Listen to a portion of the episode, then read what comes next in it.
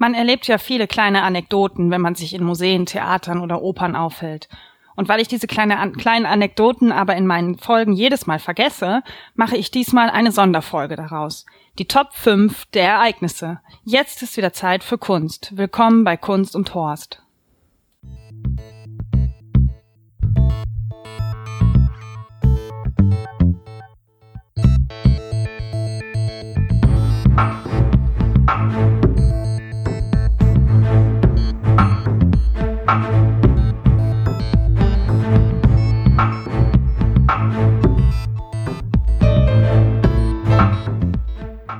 Bevor wir mit den Ereignissen starten, möchte ich mich aber nochmal bei euch bedanken.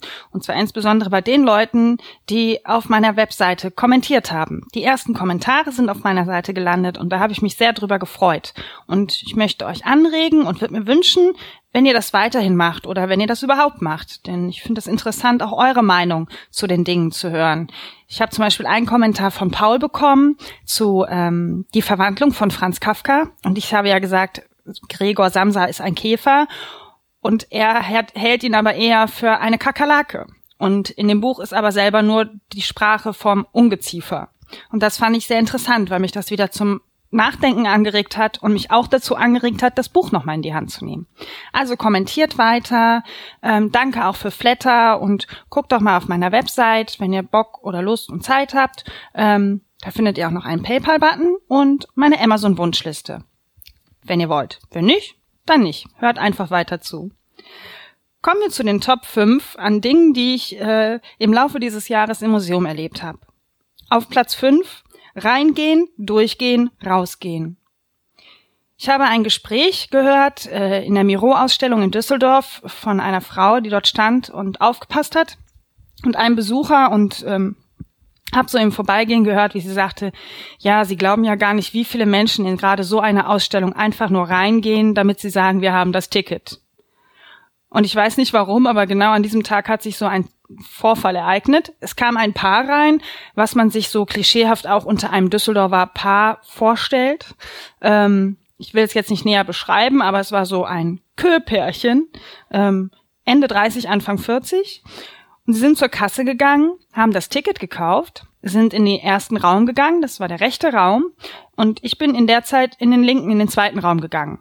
Und ähm, die beiden wären mir auch gar nicht weiter aufgefallen, wenn sie nicht innerhalb von fünf Minuten in Raum zwei gelandet wären, einmal schnell durchgeguckt hätten, also eigentlich nur bis zur Mitte des Raums gegangen sind, den Blick einmal in die Ferne haben schweifen lassen, sich vor ein Bild gestellt haben, vor dem ich auch gerade stand, und sie sagte, ja, jetzt haben wir ja auch alles Wichtige gesehen und die Tickets haben wir ja jetzt auch. Dann können wir ja wieder gehen. Schön, kann man so machen. Platz 4. Was liebst du an diesen Bildern?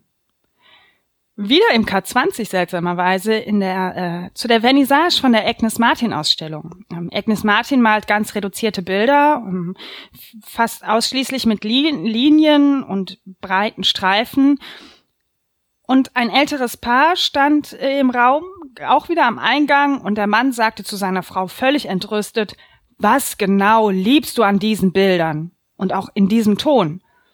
Und da habe ich gedacht, wie schön das doch ist, wenn man entweder alleine geht, weil der Partner das nicht mag, was man sich da anguckt, oder man sich vielleicht auch damit auseinandersetzt, aber so, das war so abwertend.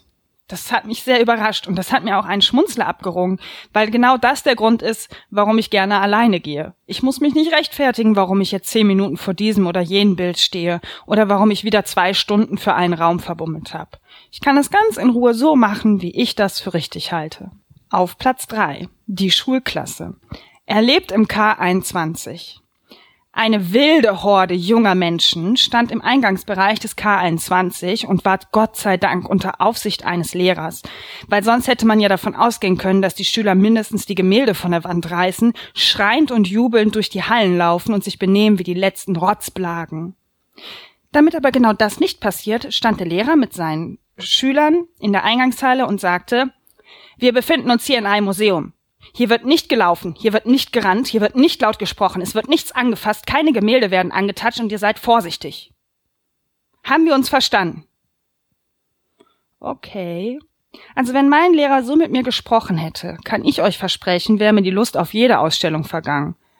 Er hat sie alle schön beieinander gehalten und äh, ja, ich habe sie dann nicht weiter verfolgen können, aber ich hätte gerne mal gesehen, wie die Klasse sich nach dieser Ansprache verhalten hat. Jawohl, Herr General. Machen Sie sofort den Blitz aus. Platz zwei. Ich habe die Doug Aitken Ausstellung besucht und ich weiß, dass man in einem Museum, wenn man denn überhaupt fotografieren darf, nicht mit Blitz fotografiert. Jetzt habe ich in der Regel, also ich mache alle Fotos immer mit meinem Smartphone, jetzt habe ich in der Regel den Blitz immer aus. Warum ich ausgerechnet bei der Doug Aitken Ausstellung den Blitz jetzt auf Automatik gestellt hatte, weiß ich nicht, aber natürlich prompt blitzte mein Fotoapparat. Und hinter mir stand eine Dame und sagte so, machen Sie sofort den Blitz aus, Sie dürfen hier mit Blitz nicht fotografieren. Sie hat ja recht in dem, was sie sagt. Und vielleicht hängt einem das auch zum Hals raus, wenn man das zum tausendsten Mal sagt. Aber ich kann mir nicht vorstellen, dass einer sich mit Absicht vor ein Gemälde stellt und das mit Blitz kaputt fotografieren will.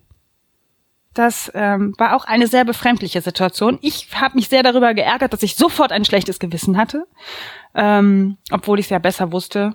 Also ich habe sofort so innerlich so, oh Gott, wie konnte dir das nur passieren? Ähm, ja. Und dann habe ich mich gefragt, warum das eigentlich so ist, dass man in den meisten Fotoausstellungen, also ich war jetzt in vielen Fotoausstellungen in den letzten drei, vier Jahren und in jeder Fotoausstellung durfte fotografiert werden. In den Ausstellungen, wo ähm, Maler ausgestellt werden, darf meistens nicht fotografiert werden. Mich würde mal interessieren, woran das liegt. Ob Fotografen da einfach offener sind. Und meistens geht es ja auch gar nicht darum, die Gemälde abzufotografieren. Ich würde zum Beispiel oft gerne, wie ich es ja auch in der Wim Wenders Ausstellung gemacht habe, was auch der Header für äh, meine Website ist, ähm, den Raum an sich fotografieren also gar nicht das einzelne Bild, sondern den Raum in seinem ganzen Umfang. Und das war zum Beispiel auch in der Agnes Martin Ausstellung wieder so. Ein Riesenraum im K20 super ausgeleuchtet, zwölf große quadratische Gemälde auf einer langen, langen Wand. Und ich habe gedacht, wow, das müsste man jetzt mal aus der Ferne fotografieren, um einfach diesen Effekt, den die Bilder dann auch haben, ähm, auffangen zu können und gar nicht, um die einzelnen Bilder abzufotografieren. Ja, aber bei Fotoausstellungen sind sie meistens offener und es gibt auch Museen, wo man sich relativ frei und gut bewegen kann. Kommen wir auch schon zu meinem Platz eins und das ist etwas, was mich die letzten Wochen sehr beschäftigt. Das Behinderten-WC. Ich war ja in Berlin und habe äh, mit Ulrike vom Exponiert Podcast die Van Gogh Live Ausstellung besucht. Und Ulrike fragt in ihrem Podcast immer oder erkundigt sich, ob das Museum barrierefrei ist und fragte dann halt auch, ob es da eine Behindertentoilette gibt. Und dann sagte man uns, ja, es gibt die, die ist aber abgeschlossen und wenn derjenige auf Toilette muss, dann möchte er doch einfach nur den Schlüssel holen. Und ich habe da weiter erst gar nicht drauf reagiert, habe dann aber gemerkt, dass das so irgendwie in mir weitergearbeitet hat und ich mich gefragt habe, was mich daran so stört. Ich fand das schlimm. Also ich habe gedacht, wieso muss denn jetzt ein Behinderter, wenn er auf Toilette will, nachfragen und sich den Schlüssel holen? Ich meine, was soll denn passieren? Wieso machen nicht alle Besitzer eines Behinderten-WCs einfach ihre WCs auf? Und ist das eigentlich so, dass Nichtbehinderte dann nicht auf ein Behinderten-WC gehen dürfen? Ich hatte das mal in einem Kölner Café. Damenklo, Herrenklo, Behinderten-WC. Aus dem Behinderten-WC kam eine Angestellte raus, weil eine lange Schlange vor dem Damen- und Herrenklo war und sagte zu mir, gehen Sie doch hier drauf, das ist frei. Und ich habe gesagt, ja, das ist aber doch ein Behinderten-WC. Und er sagte, ja, und dann können Sie es ja trotzdem benutzen.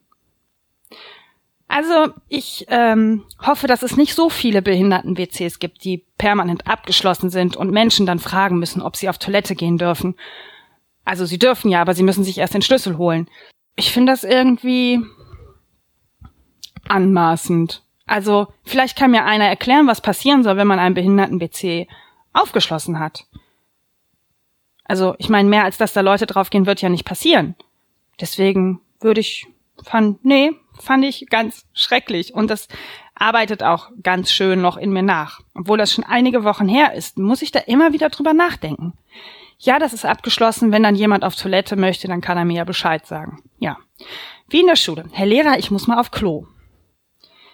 Ja, das war ein kurzer Abriss von fünf Ereignissen, die ich dieses Jahr im Museum erlebt habe. Und immer mal wieder habe ich darüber nachgedacht, sie dann in einer aktuellen Folge dann auch mit anzubringen, aber ich vergesse das immer so oft. Deswegen ähm, habe ich das heute mal in einer kleinen, kurzen, kompakten Sonderfolge nachgeholt. Und diese kleine, kurze Sonderfolge ist deswegen so kompakt und kurz, weil sie am 26.11. erscheint und ich am 24. und 25.11. meine Abschlussprüfung bei der IHK ablege und deswegen auch gerade nicht so viel Zeit habe, ins Museum zu gehen. Also passte das ganz gut. Kommen wir zu meinen Empfehlungen. Ich möchte euch heute eine Ausstellung und einen Podcast empfehlen. Der Podcast, den ich euch empfehlen möchte, ist der Lila Podcast. Der ist mit und von Susanne Klinger, Klingner, Katrin Rönecke und Barbara Streidel. Katrin Rönecke ist in jeder Folge, die ich bisher gehört habe, eigentlich immer dabei und im Wechsel sind Susanne oder Barbara mit dabei. Der Podcast erscheint alle zwei Wochen und es geht um Feminismus. Und der Podcast hat es tatsächlich geschafft, dass ich mich das erste Mal in meinem Leben mit Feminismus auseinandersetze. Für mich war das sehr lange sehr negativ besetzt. Ich weiß gar nicht warum. Und der Podcast hat, hat es aber geschafft, dass ich äh, viel darüber nachdenken muss, was Feminismus bedeutet, was er für mich bedeutet, was er für unsere Gesellschaft bedeutet. Wenn ihr Zeit und Lust habt, hört doch mal rein. Es ist so einer meiner Lieblingspodcasts und es ist auch der Podcast mit dem allerbesten Intro. Ich freue mich jedes Mal, wenn ähm, das Intro zum Outro nochmal komplett gespielt wird und ich höre das dann auch wirklich bis zum Ende durch. Ich habe es sogar schon Leuten vorgespielt, weil ich es so großartig finde. Ihr findet den Lila Podcast unter www.lila-podcast.de. Meine zweite Empfehlung ist eine Ausstellung in Neuss, und zwar auf der Raketenstation Hornbräuch. In der Langen Foundation wird da Olafur Eliasson gezeigt. Das ist ein isländischer Künstler, der zurzeit in Berlin lebt und arbeitet und der viel mit Lichtgestaltung macht. Ich selber habe mir die Ausstellung noch nicht angeguckt, ich werde sie mir aber angucken und auch darüber berichten. Und vielleicht war ja der ein oder andere vor euch schon mal da und wenn ihr dann im Podcast, Podcast hört, dann denkt ihr, ah ja, so habe ich das auch gesehen oder ich habe das ganz anders gesehen. Würde mich mal dann interessieren, wie das für euch war. Die Ausstellung in Neuss geht noch bis zum 21.02.2016. Sie ist verlängert worden. Ich finde, das ist immer ein gutes Zeichen für eine Ausstellung. Fehlt nur noch die Kategorie das Wort zum Thema. Das Wort zum Thema ist diesmal Bunker. Ich wünsche euch allen eine kunstvolle und gute Zeit und einen schönen Start in den Advent.